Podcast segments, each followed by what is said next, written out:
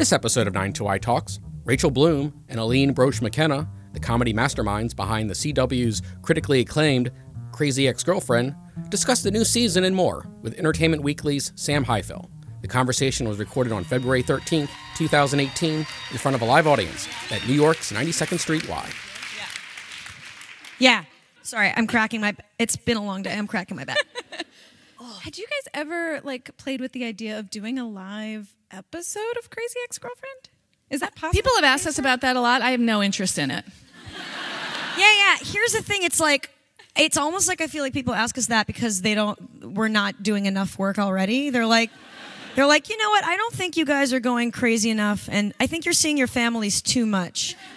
so I think you should do. Um, there's just no there's no reason to. If there were a good reason to do a live episode, um, uh, but like I just don't. We're I don't know. It's a it's I'm, a show. I'm, I'm frankly more interested in the concert and them being live. Being Yeah. live on television for me is a little bit like.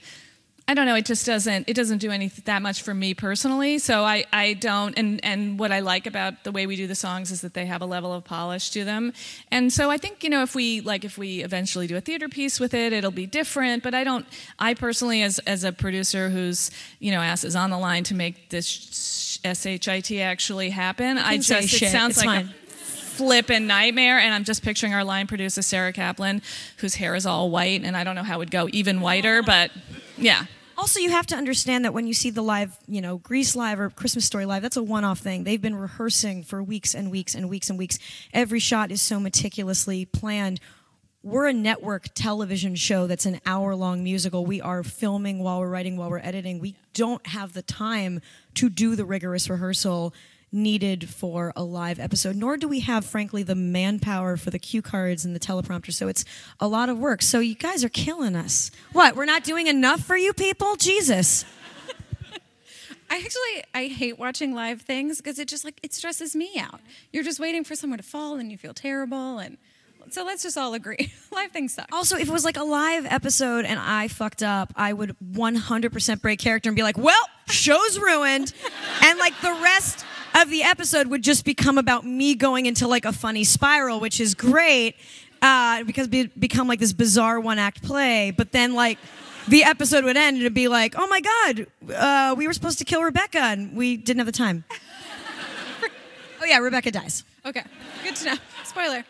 Um, I realized I've actually never talked to you guys about just when you're sitting down to tell these stories, how do you decide what is best told through song? How, when you're sitting there and you're crafting an episode and it's like, well, no, let's do this. There's a bunch of um, criteria that we use for that. Um, and one of the things I'll often say to Rachel is, you know, if we're, if we're thinking of an idea for a song, I'll say, do we want to sit here?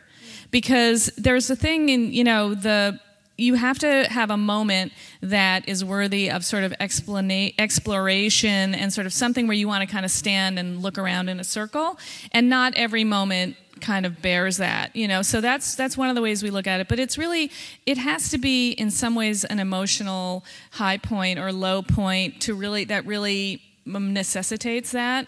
And so that's why we you know we've had episodes where we've done one we've had ones where we've done four. And so it really we let the story it comes from the story. And one of the things that rachel and i bonded on right from the beginning is that the story is the king or the queen. The story is queen.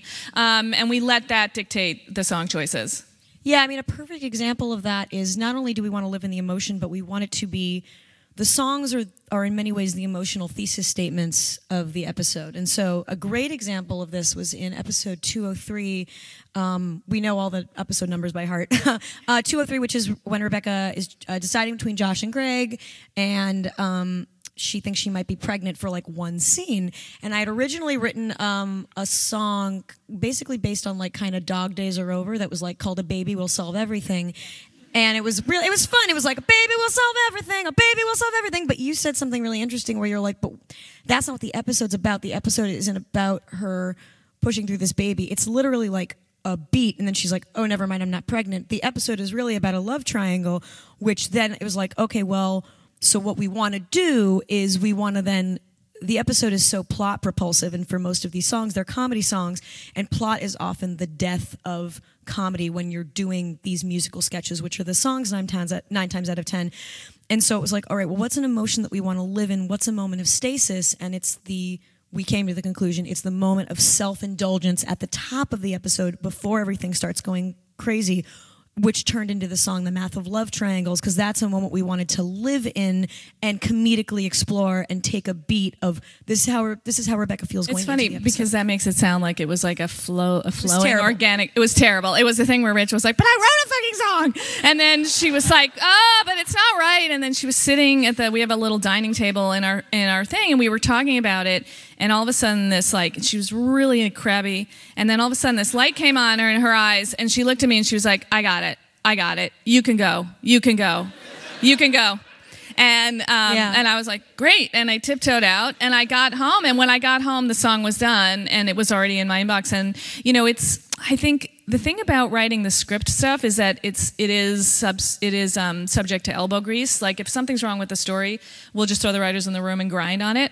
Songs are really not like that, and then inspiration needs to be there. So it is a lot.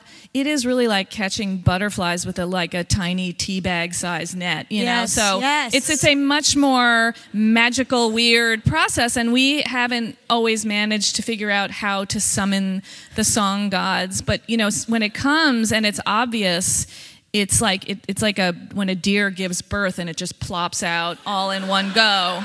And those are amazing. And I actually don't think that you can tell from the songs which ones were like a miserable upside down breech birth with like feet sticking out and which ones just dropped out. You can't really really tell. And you honestly can't. It's no, you can't crazy. tell afterwards. But you know, it's it it it has been for someone like me who doesn't come from music and writing songs to see the magic and watch. You know, like somebody like we were discussing this um, a song that we needed for an episode this season, and and Jack, the one of the songwriters, just you know said, "Without love, you can save the world," and it was like, oh well, all right, who's writing that? I guess that's it, you know. And so it's it's kind of you have to wait for the and, and because I'm not writing it, Jack, Ra- Rachel, and Adam, um, I'm often just following them around, being like, so um, how's that song going?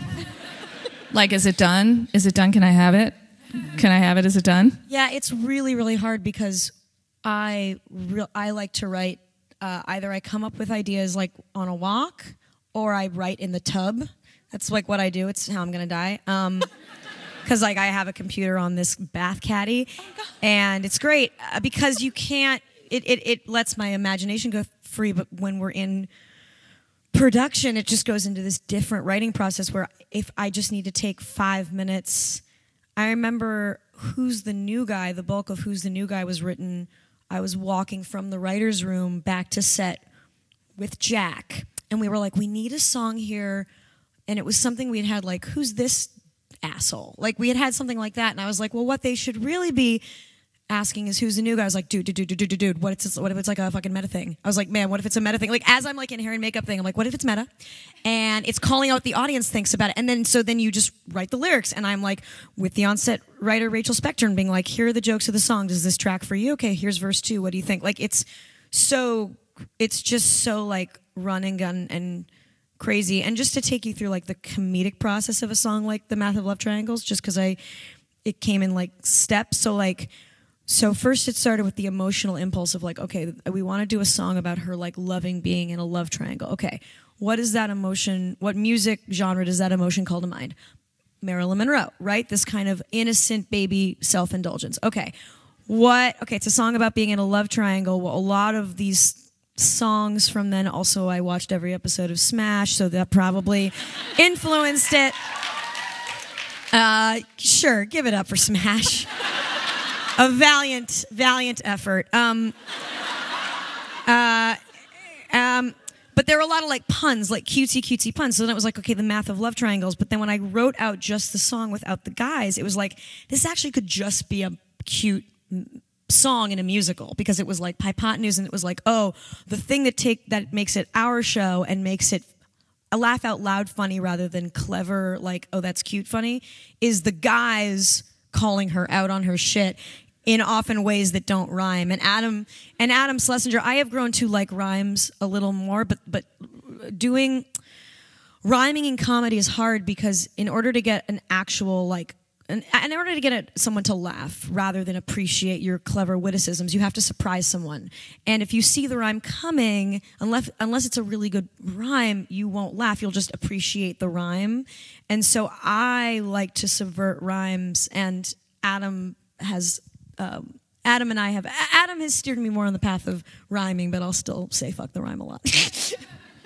So then, in terms, you decide genre just kind of like on the fly. They usually, the idea usually comes packaged with a genre. Um, usually, as soon as the idea comes up, it's like, oh, without love, you can save the world, for example. It was like that already sounded like kind of a hippie, you know, sort of um, Age of Aquarius kind of thing. So often the, the genre comes along with it. We haven't sweat a lot um, picking the genres, but sometimes when we have songs that aren't a super clear genre, sometimes it, those are a little bit more difficult to nail in the execution. But look, at this point, Rachel, Adam, and Jack have written 115 songs as of season three, and.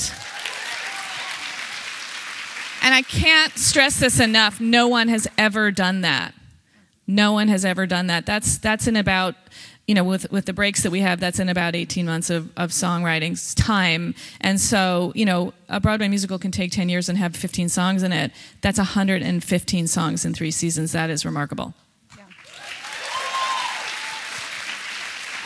Well, I'll use Aline's wording. What have been the more difficult births when it came to the songs? Uh, I mean, Shit Show was the shit show. Um, the th- season three theme song was "I thought people were going to have to be hospitalized."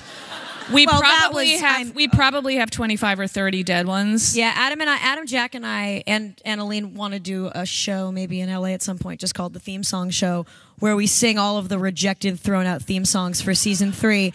And the reason it was difficult was because so we we had various versions of theme songs that got the revenge angle.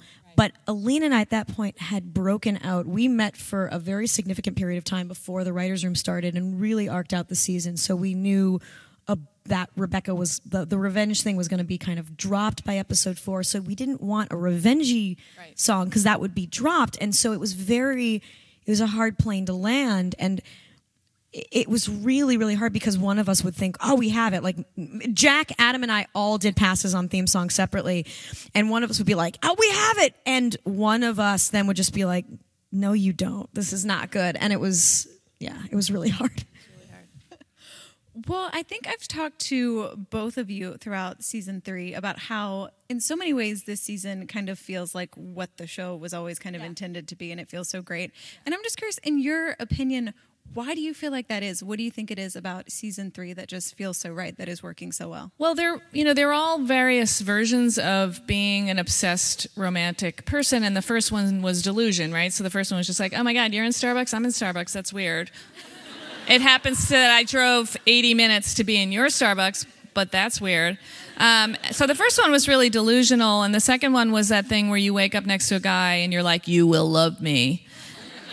But then this one was really what you expect from a crazy ex girlfriend, which was she's bugging him, she's stalking him, she's trying to exact revenge. And then, you know, there's after that, he's everyone around her is deeply concerned about her because she has ridden off the rails. So, in a lot of ways, it's sort of you know, if it was a movie, it would have been the um, you know the middle part of the movie, the second part of the second act. So it is like the emotional crescendo, and we always knew that writing it, and we always knew that the first season would be a little bit more light, fluffy rom com, where we always protected Rebecca. It was never her fault. It was always Paula's fault. It was always she was well meaning, and this is a much less repentant Rebecca and not it's interesting to see some people love this one and some people love the more innocent one um, and the you know last year's one which was like she thought she was in Romeo and Juliet or something that's yet another version so that's how we had always pitched the show which was you know the different stages of romantic obsession and this was I think an inevitable one Yeah, and I, it was. I'm thinking about it now. We said this season was going to be like funny Fatal Attraction, but really, and it was. Episode four kind of was, but really, what I think more importantly it was was um, deconstructed and demystified fatal attraction rather than as we say in episode four like that brilliant line like the monster must be killed that you came up with um, we then explored her point of view. I mean, Fatal Attraction is a, is is a great example of a movie about someone with borderline personality disorder. And of course, the end of that movie is was her killing herself. But audiences were like they felt emotionally unresolved. They wanted the monster to be killed, so it was couched in a more like male gaze ending, if you will. I mean, here's the thing about revenge is it doesn't do anything. It doesn't solve anything. It doesn't do anything. It doesn't feel particularly good. It's nothing. It is a very um, self immolating act. And once she's achieved it, she feels worse than ever.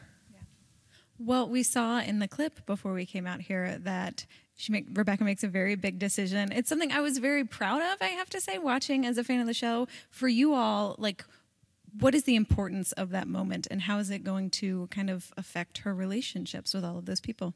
Well, what I love about the second half of this season is that so the first half was very much finally dealing with the idea of okay, what's going on with her? Let's talk about her mental health. Let's talk about what's going on inside. But the show is, you know, started with romance. And so the second half of the season then takes these two ideas. Okay, well, let's now start putting these realizations she's having about her own mental health with romance because, you know, it's um, everyone needs partnership and she's she's deserving of love and as Dr. Akopian says worthy of love and the other thing that we combine is okay so we've dealt with the idea of what what are the things she's dealing with in her mind that she was born with or from her childhood that she can't really control that she needs to deal with and then there the other thing is personal responsibility which is the thing we haven't dealt with and it those two things clashing really really come to a head in this brilliant finale, I have to say, um, co written by Aline and directed by Aline. Um, and it's just, yes. I love this finale. It's one of my top five episodes of the series, and and, and one of wonderful. the things that we explore is like Re- uh, Rebecca gets away with everything. I mean, she's done terrible things, and we, because we love ingenues, because we like, love leads, because we always empathize with leads, and because Rachel is supernaturally uh, winning, we don't judge her. But she has a lot to answer for, and I think, you know, one of the really exciting things for us was, you know, there's a scene where she's actually wondering, why do I get away with everything? Um, and she has not been called on the carpet, and it's interesting because people often want the other characters in the show to be called to account for what they've done, but she is the one who has set a lot of this awfulness in motion, and she is the one ultimately who has to take responsibility for that. Yeah, and there have been definitely fans who reached out to I. I there have been fans who reached out. and They're like, well, all the stuff she did to Josh. You know, she was a very that she was emotionally abusive, and she stalked him. Yes, a hundred percent, and she has not taken responsibility for that. So it's something we're very aware of of all of the things she's done that she's not paid for. Sure. I want to take it back for a moment. For you guys, when you were getting going on this show, was there a moment when you realized like you knew it would work, whether it was seeing an episode or audience reaction to it, but you just thought like, we have something this is well this is a great transition um, and I'm going to embarrass someone who's very shy, but in the audience tonight is the director of our pilot, Marc Webb, and I'm not going to make him stand up because he's a shy gentleman. Um, Marky, where are you? But you know, we were we were working on Wait, this is show. He here? He did He's here. Okay. Um, we were working on this show. Rachel, you know, had done her YouTube stuff, but was not a known quantity. And one of the things that I had not told people was that I had never seen Rachel act. I had seen her in her videos and I'd seen her do stand up and I knew she was really funny. And as we were getting prepped for the pilot, Marc said to me, you know, Marc had this ultimate faith in Rachel always. And it was one of the reasons he was such a good pick for it. And, you know, he was this fancy, famous director. And here we had this up and coming girl. And, and we got Marc and it was such a big deal. And I remember him saying to me at some point in prep, um, can she act? And I was like, a hundred percent. She's amazing. And I will. Ne- so the first thing we shot was a music video, which of course she was brilliant in, as I expected her to be, because that's what she'd been doing, for, and she has a high level of confidence and expertise in that. And then we got to her first acting scene, um, and I, you know, just to drop a whole bunch of names, I mean, I've worked with Meryl Streep and Anne Hathaway and Emily Blunt and Katherine Heigl and like really gifted, you know, actor comedians. And as, as soon as she started, I was like, oh, we're set. And that was really the moment that I knew that, you know, we had something very special.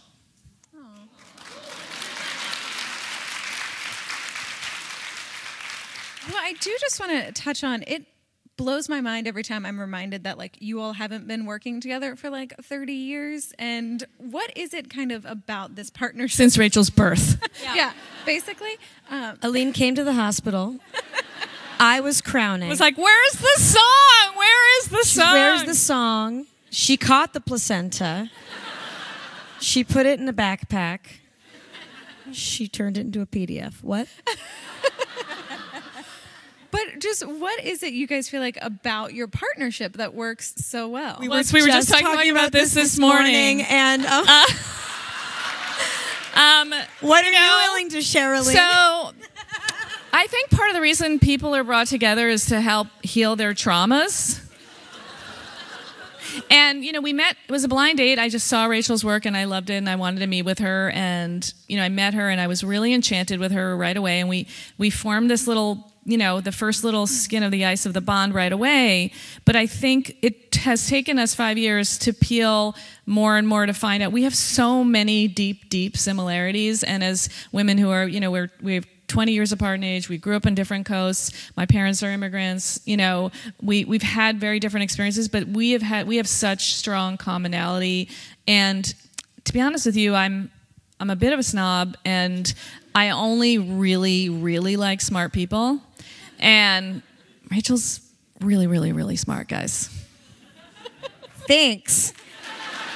Yeah, I mean it's funny. Um, all I can say is uh, I'm usually like an open book about stuff, but there are a lot of things that Aline and I have in common that uh, just like just trust us, we have them in common, and it's just kind of because they're like they're really personal and and involve other people and things, but um, we it's a very very like deep understanding that we have and it's and the age, you know, it's funny. Our age difference almost never comes up, um, mainly because like Rachel doesn't. Her pop culture references are all show tunes anyway. So she wouldn't know what Bachman Turner Overdrive was anyway. Um, so we don't we don't have the same. But You the, the made age- that up. That's not a thing. That's a band from the '70s. Fuck Who knows what Bachman Turner Overdrive is? What song do they sing? Taking care of Really? business every day. So th- there are writers a in our room. loser. There are writers in our writers' room who are even older than me, and they know the '70s references, but Rachel doesn't. But the the our age difference doesn't come up, and that's one of the reasons that the central relationship on the show is between two women who are, have the same age difference. And it never occurs to me that it's weird. And somebody once said to me, you know, do, do you think it's strange that all of Paula's friends are really young? And I was like, nope.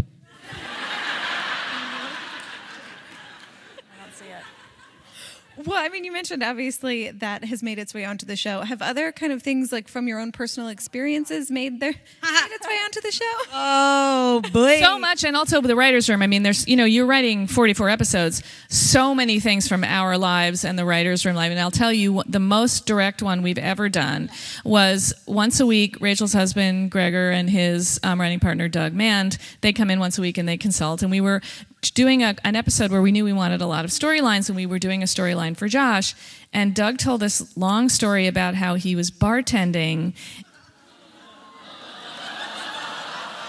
and he picked up a bunch of dirty glasses and didn't wash his hands and then popped a zit because he had a date and then he got a giant staph infection on his face that was so huge and then the doctors wouldn't let him touch it when he was in the hospital so it just like a long string of stuff oozed out of his face for a day or so and i was like i got no notes on that so that we have that in our episode, except instead of it just oozing out, he gets hit in the face, and he. But like, the we actually have the close up on the dirty glasses and the whole. We did the whole thing. That's probably the most one to one thing That's we've pretty ever one done. to one. I have one for text emergency.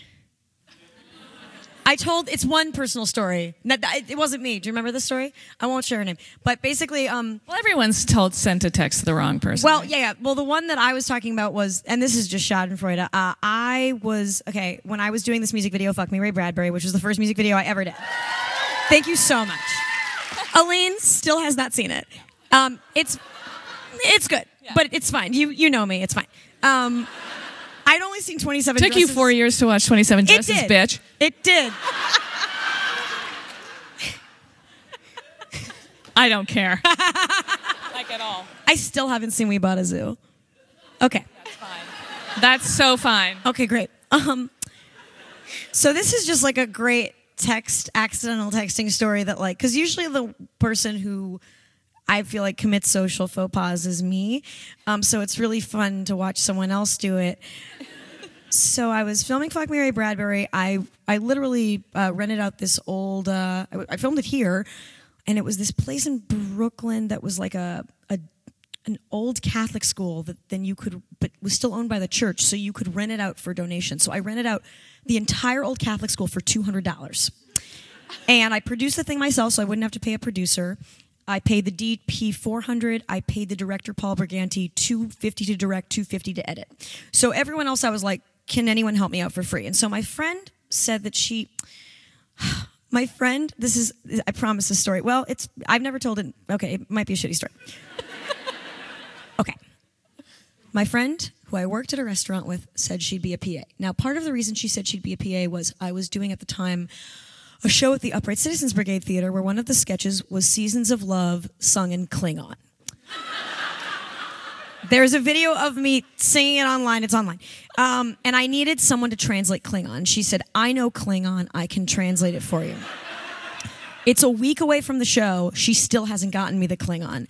And I'm like, hey, where's the Klingon? She's like, I'm so sick today. You're going to have to get someone else to translate Klingon for you. And I was like, I'm broke. I need Seasons of Love translated into Klingon by tomorrow because we need to learn it.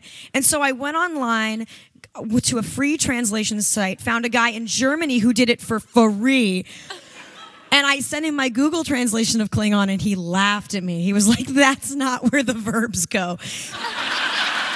It was wonderful. I still have his emails. I still have his email somewhere. I can still do it. I'll do it for you later. So, anyway, this girl comes to fuck me Ray Bradbury to PA and she shows up and I'm starring in the thing but also line producing the thing. So I'm literally like doing a take and they call cut and I'm just like, hey, hey, just go over there. I'll tell you what to do. I'll tell you where to get lunch. Thank you so much for being here. And she's like, okay. So there's a break and I look at my phone and I get a text from her that says, ugh, I don't even know what I'm doing here. Like, I don't even know why I'm coming to help Rachel. Like, it's so awkward. Like, they don't need me here. Like, I'm just gonna go. And so I get this text, and she's already fucked me over on the Klingon song once. And she knows she has. So I get this text, and it was this joyous moment where I'm just looking at the phone and I'm waiting to see her see her phone. So this is me in the corner standing looking at my phone. And this is her. Wait, let me. This is literally her. She goes,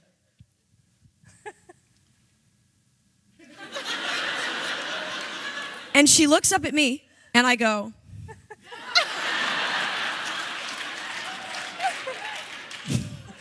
So that was a great day. Wait, but then she came over to you and she said, She went, oh, all right, well, this was the part. Because the, best part about it, a textastrophe or text emergency, is the excuse. She goes, she's crying.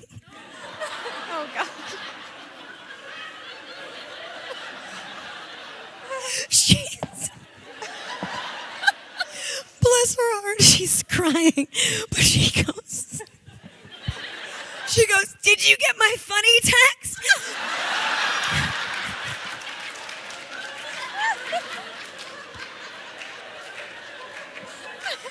Literally, she's crying. She goes, I I was sending you a, a funny text, but I realized that the, the joke didn't go through because I texted it the joke, and I meant to then text LOL with a wink face, and it didn't go through. But did you, you get the joke?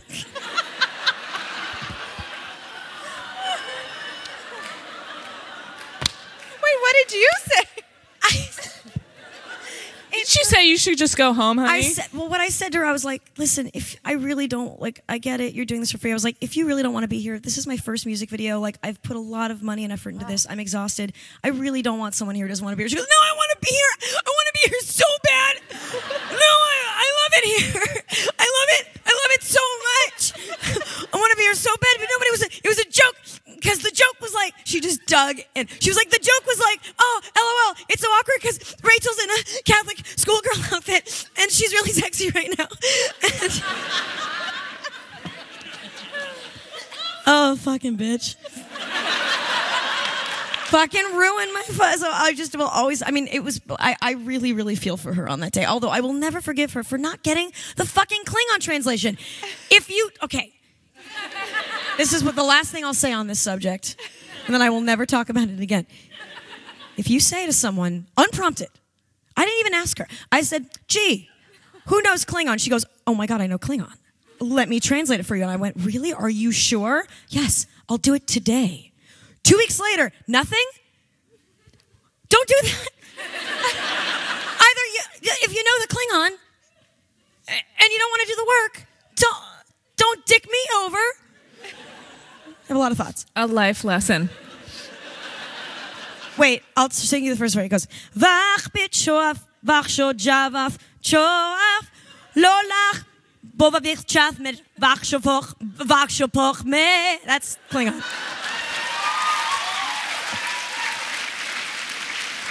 That was such a long story, but her fucking excuse. Okay, let's go on. Of all the things I expected tonight, that was, not one.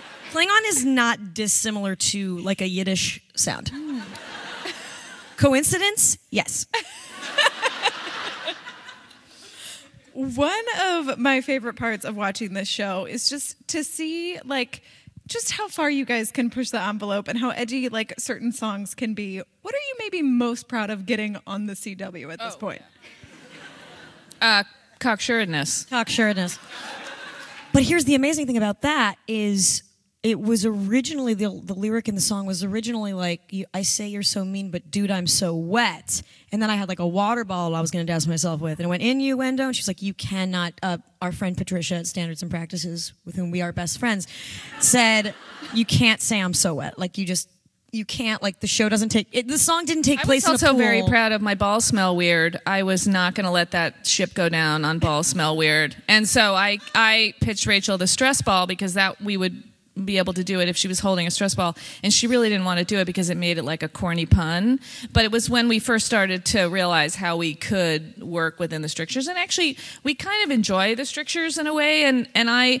I actually think that if we had been a cable show, I mean, Marc Webb will tell you, like, I was very afraid that we were going to be pushed to sort of exploit Rachel's naked body, frankly. And um, so I, I am actually kind of pleased that we're in a place that has a little bit of chastity to it. And I think it also has opened up the show to a different generation of um, viewers because it's it, it can be seen by younger people and Patricia, who is our standard and practices person, actually wanted to be a filmmaker, and she understands what, sh- what we're doing. So when we get notes from her, she's like, "Look, I understand you want to do this. You can do this, but not that." So actually, um, we never feel like we're gaming them, and those people rescued our show. I mean, I can't. I don't know how many people in this audience are aspiring writers or filmmakers, but um, and Marc can attest to this you know, we made a brilliant pilot. We knew it was good. I knew Rachel was brilliant in it. And when Showtime passed on it, I cannot express to you the extent to which no one wanted it. There's no way I can adequately express to you how many fucking people said no to that pilot. Everyone. Every single person who works in television saw it and said no to us. And we heard every different reason for why we, they were passing on it. And it was so painful to me. It was so painful to Marc. It was so painful to Rachel. And I remember thinking, well, at least Rachel will have a beautiful sample of her work to show people. But my God, that was so painful. And the CW appeared out of a mist, riding on a white horse, Mark Pedowitz, It was and unbelievable. saved our ass. And like, I can't say enough for this is not a you know an edgy hip thing to say, but we are so supported by our network always, always, always. So you know, if we can't show somebody's boobs or we can't show a blowjob, it's like such a small price to pay for the the creative freedom we enjoy there, which is total, and the complete support of that network. It is the most supported. I've been doing this forever. I've been a writer since 1991. It is the most supportive I had ever been by any network, any studio, any corporate entity in my life by a mile.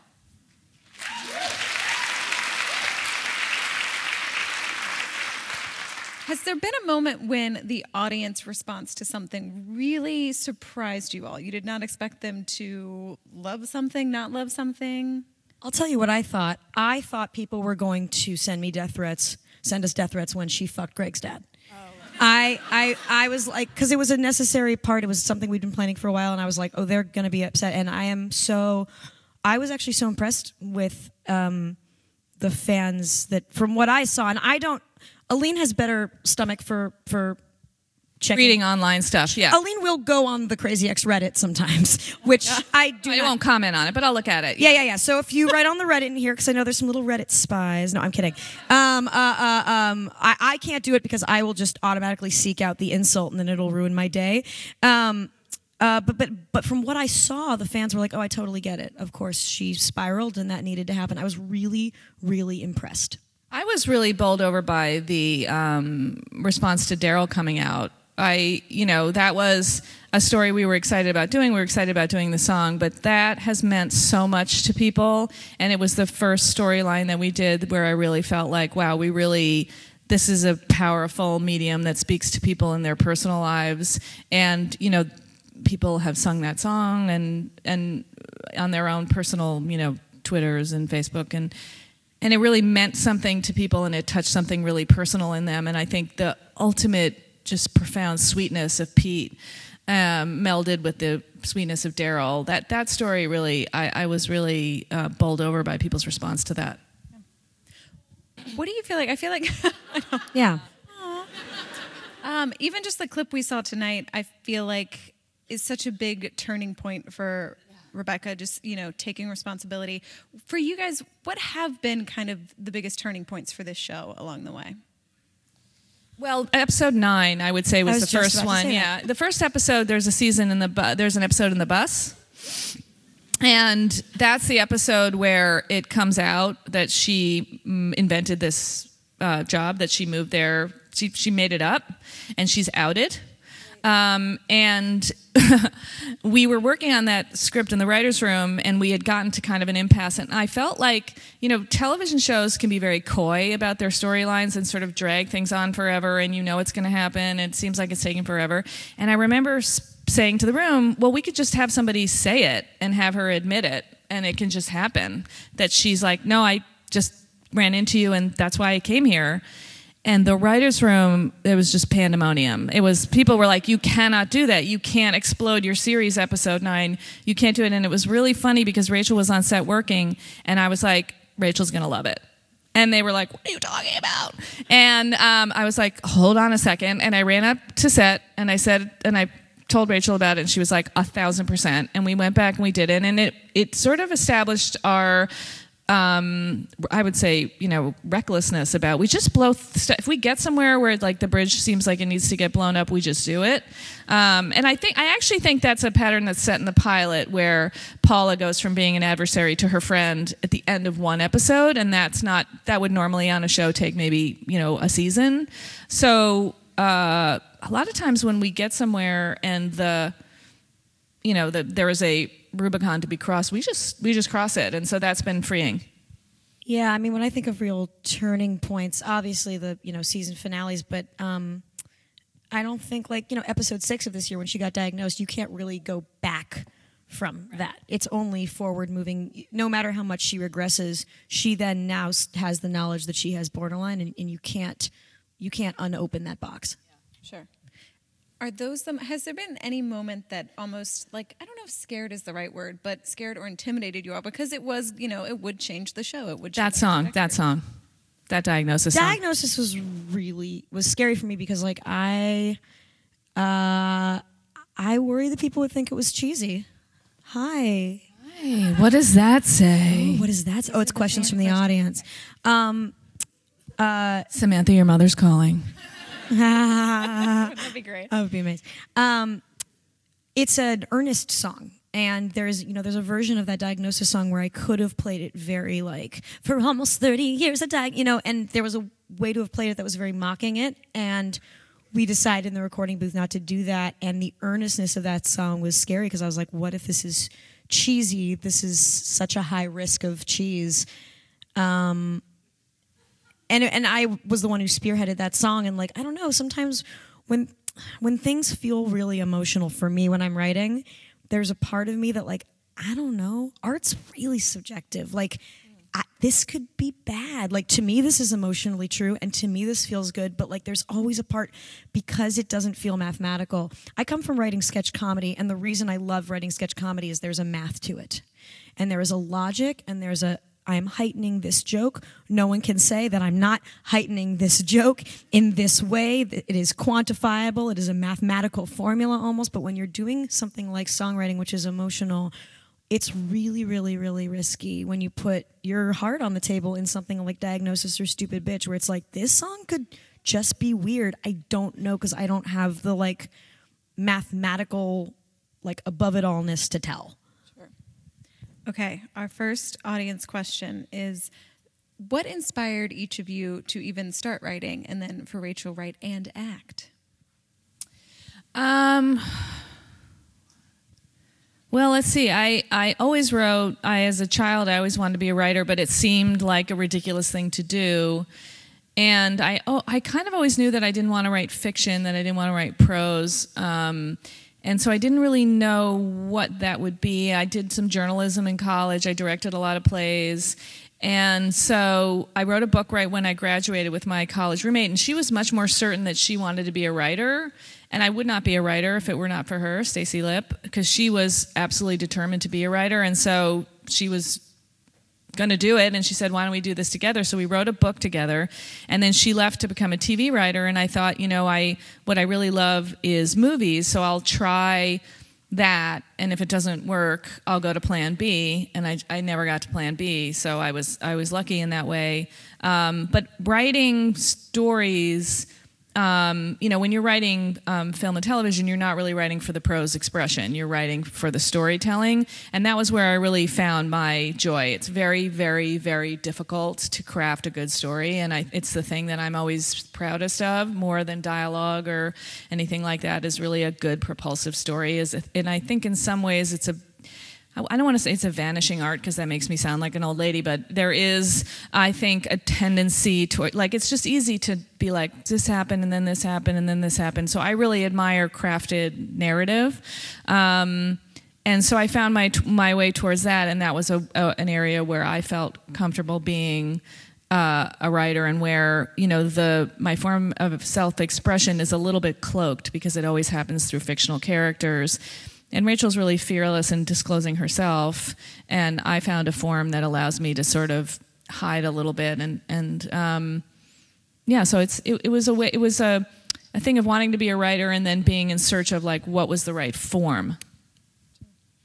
Rachel, um, I I mean I, I was thinking about the I was thinking about this. Um, so I always liked really liked English class, but um, when I was 11, there was a school talent show, and my friend and I like wrote a skit, and like I knew it was bad, and and I was like, I know I can do better. Like I know I'm funny, and I had just been like taking acting classes where we kind of were learning. We were doing these exercises where we kind of were doing like a rudimentary form of improv, and I'll never forget like I was in the shower and this is actually why I still write in the bath. I was in the shower, my mind was totally free, and in the shower, I just made up a sketch from start to finish starring me, and it's called the Me Station, and it's literally a television station starring one person where I like played all the roles. It was basically I realize now a ripoff of the Gilda Radner sketch Judy Miller show, but no one knew that.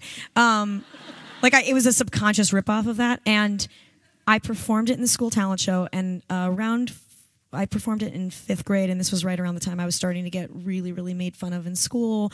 I was also, um, that was when my depression started getting really bad. And it was like, I got back people's respect with that sketch. It was the first time I performed a joke that I'd written that made people laugh. And I was like, this is what I want to be doing. I want to be performing my own writing to like take back control of my narrative. This is a totally different direction. Question What inspired the song Period Sex? You know, I want to say that we were in the writers' room. We were. I remember this. and that um, we somebody said something. Well, no, it's because she finds out she's not pregnant by getting her period, and then the writers' room naturally went to period sex, and Rachel happened to be in the writers' room, and she started riffing, and it was interesting because she started riffing, and then I remember she walked out uh, the no, door. no, no, no, no, no. There's two. Wait, you go. There's on. two things because I remember the the room riffing on it separately, and then you coming back. But So- you're going to remember it better than I. So here's we were in the room because I was still in the writer. We hadn't started filming it, so we're riffing on Rebecca gets her period. I'm like, oh, that's so funny. And she's saying like, let's let's have sex now. Let's have sex because she's manic. And I was like, oh, it'd be funny if she sings a song that's just like period sex, period sex. And then Josh is like, shut the fuck up, like interrupts the song. And we really really liked that bit. So we knew in the script for a long time there was going to be the start of a song called period sex that would theoretically be very disgusting that Josh would stop. I left the room a couple days later because Audrey Wauchope and Rachel Specter wrote that script. I, someone came up with the line. It wasn't me. All I came up with was period sex, period sex. Someone came up with put down a towel, party till it's dry, which is brilliant. We, we actually we couldn't remember who came up with it, but Elizabeth thought she did, so Elizabeth has the credit for that. But it was it was kind of a room. Period sex is kind of something that lends itself to a room bit. Yeah. Um, but here's what I want to tell you about period sex. Rachel tried to get it in every single episode. A hundred percent. So She would not stop pitching it. yeah. Well, there were a couple things at stake. Sorry, so my dress wants to come undone. Keep talking. Your dress I'm like, wants I'm to like come that undone? figure skater. You know the figure skater whose dress came undone. no, that happened. God, I don't yeah, know yeah, anything. poor lady. Anyway, keep going. Um, I'm fine. I don't watch the Olympics because it's sports. Um, it's very, very bad. Um, okay, so we had to record some track for period sex. So I went into the vocal booth just to record period sex, put down a towel, party till it's dry. And I'm in the booth and I'm like, should we just like make this a full silly song at some point to do in the show maybe or online or I don't know. And Adam was like, yeah, I can just extend the track and you can riff over it. I was like, well, hold on, hold on. I'm not just gonna riff. It needs to be written. So I came back 30 seconds later, or like like like an, uh, two minutes later with like some lyrics. And really, what I just thought of the like most kind of gross imagery imaginable because it's not a song that's saying anything meaningful about period sex. The whole point is that just Rebecca's singing this kind of very gross graphic stuff about period sex. Um, and so we recorded that, so I knew we had that in our back pocket. And then I just loved the bit so much I tried to get it in every episode to the point where when it was in episode seven with uh, Brittany Snow in the clinic, it wasn't in the script. I'd fought for it and I just improvised it. And I was like, because it was cut from the script. And I was like, you know what? I want to do one more take where I do the period sex joke because it's going to get in this. And then we put a track under that improv and maybe change Another example of that is the run about the spiders, the apo- apostrophe with Oh, the I fought spiders. so hard for that. Rachel kept walking back in the room to being like, "Please put it in, put it back in," and uh, it's fu- funny, and you were right. Here's my question. Remember, you danced so hard when it got in. I knew I was right. And like, why did you? Here's my question to you. I've never asked you. Why did you not like the spiders bit originally? Because it was off story at a point in the episode where we were trying to be on story, but it, it, it- you know, we we were mm, we, we got more comfortable. You'll know if you watch the show with extraneous bits as we went on. That's another bit that I'm surprised we got past S&P. By the way, is, is I don't know it, the bit that you came up with brilliantly in the room was uh, Hector describing anal sex via parking.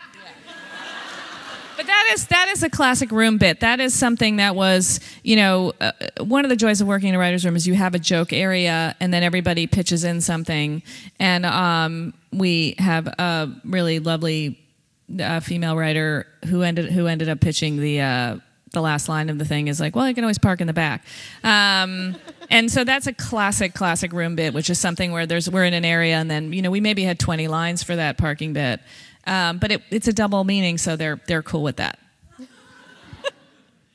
Okay, what is a musical style you'd love to explore, and which characters would you want to see in it, in that sort of scene or bit? You know, we don't work backwards in that way. So it's we don't like set out to say like we're gonna do this and that. So um, I don't I don't we don't really ever walk around saying like, "Oh, let's wedge in a blah." But Rachel has a lot of like really minute musical theater references. I'll tell you one one wish thing I have on my wish list that just occurred to me before a writer's room last summer. That's not musical theater that we might not do. So don't get your hopes up. Is uh, White Josh doing a David Byrne Talking Head style song? Because he's very logical and he's very like wordy, and those songs are kind of um, the lyrics are like very very dense and important. Again, that might not happen, so just calm down. This is a very timely question. If Crazy Ex Girlfriend were to become a Broadway show, who would be your dream cast? Uh, you know, we're that's it's a dream of ours and it's something we've started talking about and we've started to talk to people about but we are gonna be um, we will keep everyone posted about that as it goes along Nice.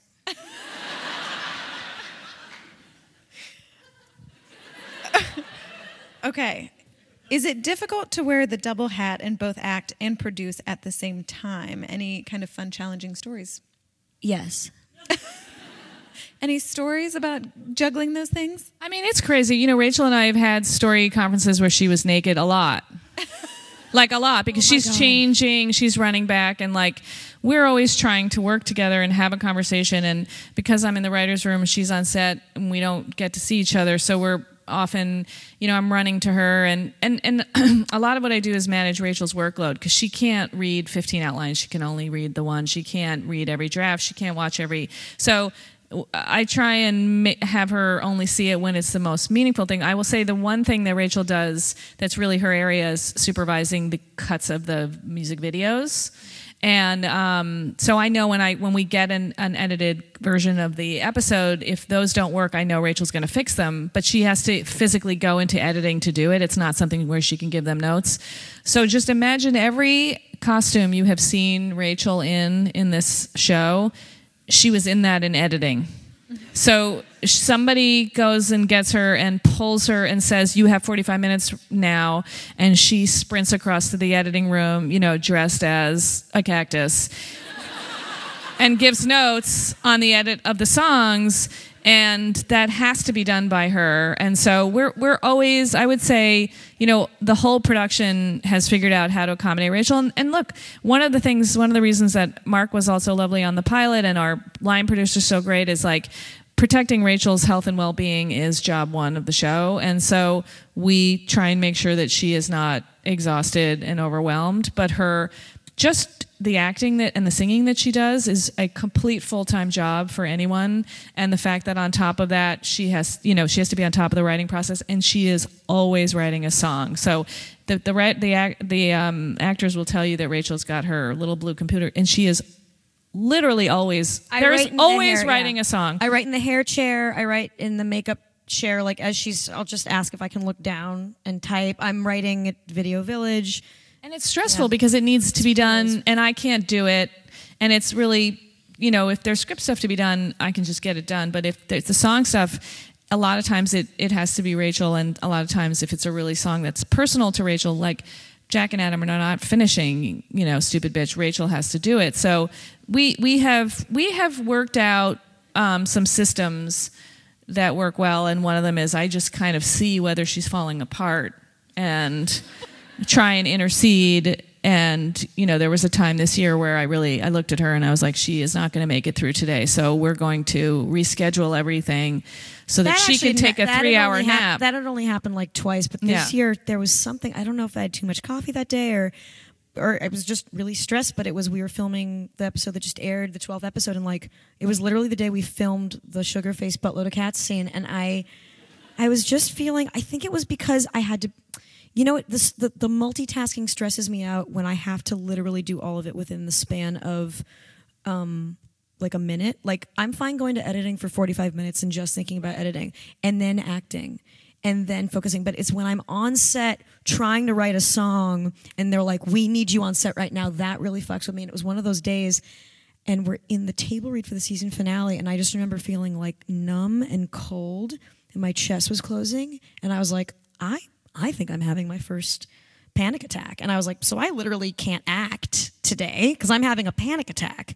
And so One of the things, this is going to sound really corny, but one of the things about the sh- our show is largely run by women and largely run by moms, and the show is run with love. And I know that sounds really corny, but like you need to create that environment of love and affection so that you know after the table read rachel looked at me and she's like i am not going to make it through today. I feel like shit and i need to go be in my office for three hours. And i go to our line producer sarah kaplan who is a mom and she is we move stuff around and we move something so that rachel had four hours off. But by the way she then had to wake up and go do a scene. So Yeah. it is it never ends. It's dependent on her. Um, and you know the rest of us that have deadlines on that show like we can look like shit or show up and you know we don't have to perform. And she's you know sometimes really wrestling with creative stuff she has to do and then she's being pulled out to perform. So i don't it's it's so i'm going to be saying this for months. I can't understand and this sounds really these are fancy problems and this sounds really complaining but i can't understand why rachel's not been nominated for an emmy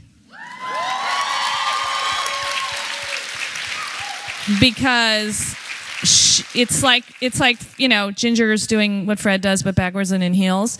Rachel's doing what all these amazing actresses who we all love who have gotten nominated. She's doing that, and then all this other stuff and singing. So sometimes when I see somebody another actor and I'm like, yeah, that was good, but you know, did she sing? I mean, Meryl was good in that, but did she sing in that one? I mean, you know so I, I i just feel like the, the what she's doing i grew up worshiping carol burnett but rachel's doing that plus she's responsible for so much of the creative part of it so i just think she should be nominated for an emmy Thank you. To demystify that for those of you who don't know how award shows work, just a quick crash course. Um, the uh, Emmys are voted on by the Television Academy, of which there are 18,000 members. 18,000. Um, the Hollywood Foreign Press, the Golden Globes have 90 people. The Tony Awards have 800 people. The Television Academy has 18,000. Now, when it comes to things um, like best series, like those overall categories, everyone votes on them. When it gets to the acting categories, all of the actors vote, which is still in the thousands. And so it it's it's the reason you start to see these big, especially in New York and LA, these big FYC billboards. It's because everyone is competing for the attention of 18,000 people just trying to get to the top of the pack. so there's there's 400 shows and there are also there are so many women doing incredible work and i completely understand that and we all understand that there's you know but i think if you're looking objectively just at the creativity involved and it's an acting category i understand that but you know i certainly if you when you look at what rachel's done this year and you look at the structure she done, she's done it under and then i'll just say one more thing about this which is cable shows write shoot and edit and we write shoot and edit at the same time. So i'm tired but she's tired and she's performing and singing. So i don't know i you know i'm biased but i, I think what she does is not only extraordinary i think it's unprecedented.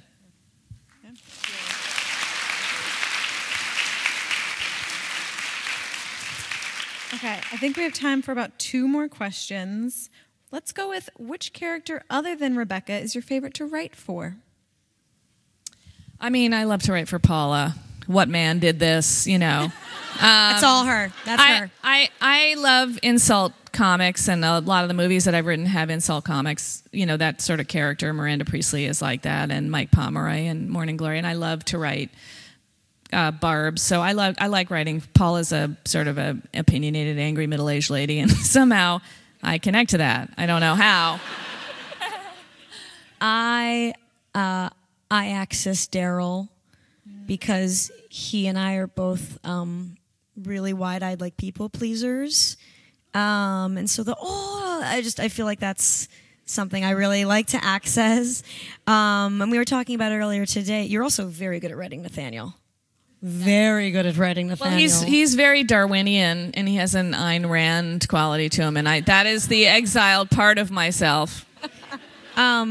I really liked. Uh, I, I really also connected in writing for Greg because uh, Greg is someone who grew up in Southern California who kind of hated it and resented how happy other people were and that was my experience growing up in southern california and so there was there was like a definite like kinship with the darkness there um also i love writing for White Josh All right, I think this is the perfect final question. As lady bosses of TV, do you have any advice for up and coming women in production? Oh, I have a I have a lot. I mean, I have a lot, but um, I will say first and foremost, stop apologizing to the furniture. I mean, there it's you know. Uh, Rachel is a people pleaser. I'm not. I don't know how I escaped that. Um, but I, I, I have noticed that you know when women speak, they ask for permission to speak. They apologize for what they said, and then they apologize for having said it. So it's a little bit like, you know, I was thinking we don't have to do this. I mean, we can, we don't have to. But I was thinking we don't have to do this. But I had this idea like maybe we could shoot it like this, which we don't have to do because it's a terrible idea. So let's not do that. If you did want to do it and you thought it was a good idea, I might think it was a good idea. It's probably not. Let's not but let's do this. And then someone says it's brilliant, and they're like, oh, I was totally like, you're an idiot. But if you think it's good, like, we could do that. Who could help me with that? And that, Rachel knows, like, that drives me bonkers. And, and all the young women in our show uh, have gotten a talk from me about, like, you can simply pitch an idea. And, you know, what I have learned, what I have learned being a boss is like men think they're amazing they were told that they were amazing and so and and and it's they don't it's not mean and it's not even arrogant but like a man will pitch an idea like boom. And the thing where women really want to and it's not even the up talking because i don't even really mind the up talking it's the thing of like just a- uh, asking permission to have an opinion. And uh, you don't need to do that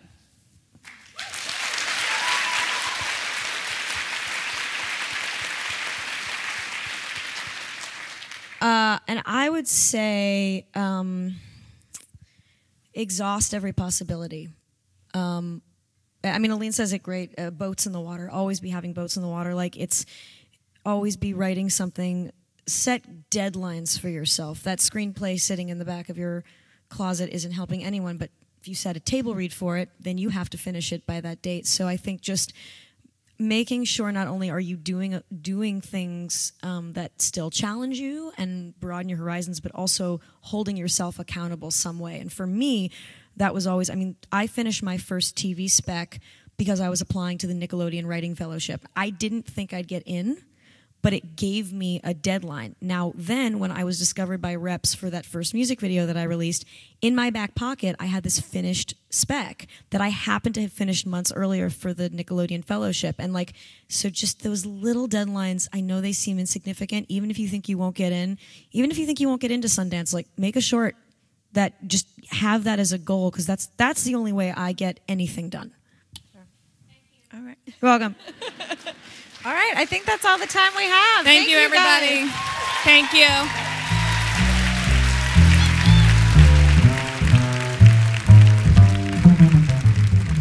Thanks for listening.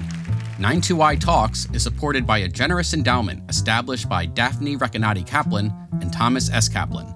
You can subscribe to our podcast on iTunes and find more great conversations at 92yondemand.org.